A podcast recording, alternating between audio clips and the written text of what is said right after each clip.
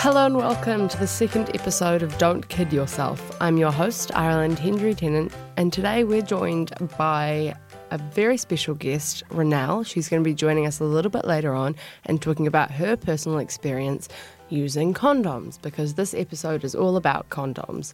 So, Renelle's going to tell us a bit later about why she switched from the pill to condoms, and uh, she's going to talk about her experience on both to kind of compare them. First, I'll give you a little run through of what a condom is and how it works and all the information you need. The male condom protects against pregnancy and sexually transmitted infections. So they're basically the simplest method of birth control. It's a barrier to stop sperm and infection passing between partners, and it's usually made of some type of rubber. The good thing about condoms is that they help to protect against both STIs and pregnancies, like I've said, and that's something that most other methods of contraception don't do. Another really good thing about condoms is they have no side effects unless you're allergic to rubber, so you won't get any headaches or anything from them because they are just a rubber barrier. They also can help protect against cervical cancer. However, condoms aren't as effective as other methods of contraception, but when they are used correctly, they are still very safe. When used correctly, only two out of 100 women get pregnant each year, but when used typically, or when used how the average person would use them, that number rises significantly to 15 out of 100 women each year get pregnant using condoms.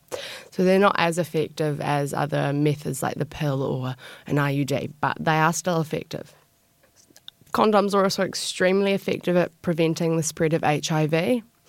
So there were two studies performed with couples with one person who was HIV positive and one who was not. The first study found that when condoms were used correctly, none of the uninfected people got HIV. And when condoms weren't used, 10 out of the 100 people became infected. The second study found that two out of 100 women became infected when condoms were always used, and 15 out of 100 were infected when condoms weren't used. So they're really, really effective at stopping the spread of HIV. They also greatly reduce the risk of catching other STDs like chlamydia, gonorrhea, syphilis, herpes, and the wart virus infection. However, it's possible to get infected by the skin which isn't covered by the condom when it comes to the wart virus. So they're not. A, it's not a guarantee, but it is a lot better than if you didn't use one. However, one of the risks which comes with condoms is that they can break, and they're most likely to break if they're not put on correctly. They get torn by your fingernails, jewellery, or teeth there's not enough lubricant used, or the wrong type is used, and we'll get a, I'll talk a little bit about that later because the type of lubricant you use is really important. Or if it's kept in a warm environment, which causes the rubber to lose its strength, or if it's out of date. So, to make sure condoms don't break, it's a really good idea to make sure you're getting the right lubricant. So, you should be using water based lubricants, not oil based lubricants, because they damage rubber. And if your condom does break, it's not the end of the world. The emergency contraception pill is available and it works up to 72 hours later. However, it will not protect against STIs. So if you're worried that you may have caught an STI, you just go talk to your doctor and they can get you tested and figure something out. That's all the basics of condoms, and now I'm going to have a little chat with Renelle about her experience with condoms. Started using them as her main method of birth control because she was on the pill but was having some really horrible negative side effects, which is a completely different perspective to what we heard last week from Freya, who had mostly positive experiences using the pill.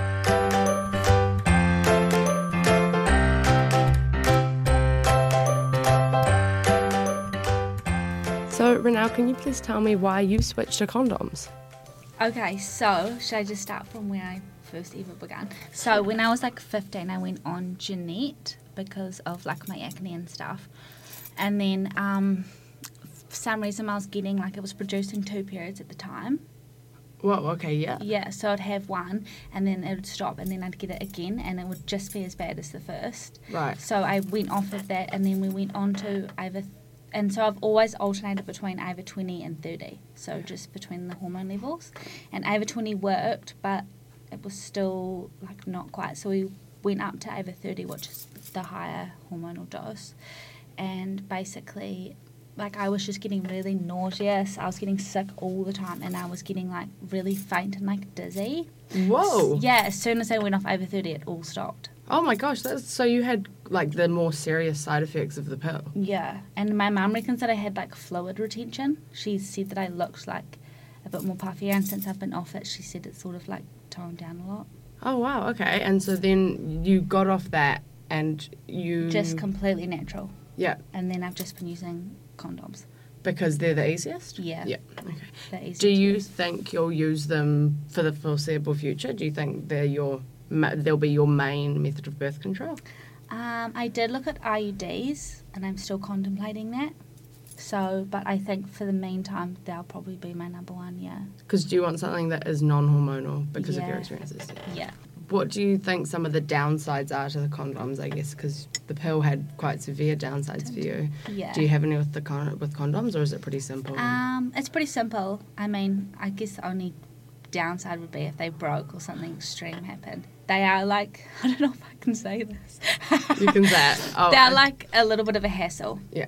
They're not as easy as if you were just to be taking something and you don't have this thing to like stop and put on halfway through. right. Do you know what I mean? Yeah, yeah, yeah, yeah. and you could say it because it's kind of the obvious downside to condoms. Yeah, but apart from that, I Yeah. think they're okay. And is it uh, what? What are the plus sides for you? What are the things that you like about them? Um, I don't. I mean, now, like, I don't get any side effects to them. Yeah. You know, so they're easy. He's not taking anything. I'm not taking anything. It's Yeah. just strictly to stop so that we don't have babies or whatever. Clear. I can't believe you um like had such serious side effects to the Mhm. pill. Yeah, it was crazy. Yeah. Especially to be on Ginet, which was. I mean, it is for acne prone. It's more for acne, solving acne. So it's controlling your hormone levels. But like, I just don't think it's that good if I was producing another period, and I've never had that before.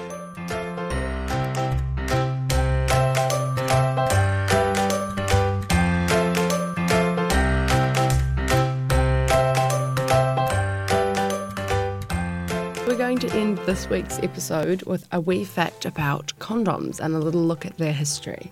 So, the history of condoms goes back several centuries at least. And for most of history, condoms were used to both prevent pregnancy and also to as a protective measure against sexually transmitted diseases. Condoms have been made from a variety of materials. Um, prior to the 19th century, chemically treated linen and animal tissue, so intestines or bladder, were the best documented varieties. Um, rubber condoms gained popularity in the mid 19th century, and in the early 20th century, major advances were made in manufacturing techniques. So, prior to the introduction of the pill, condoms were the most popular method of birth control in the Western world. Oldest condoms ever excavated were found in a cesspit located in the grounds of Dudley Castle and were made from animal membrane. The condoms dated back to as early as 1642.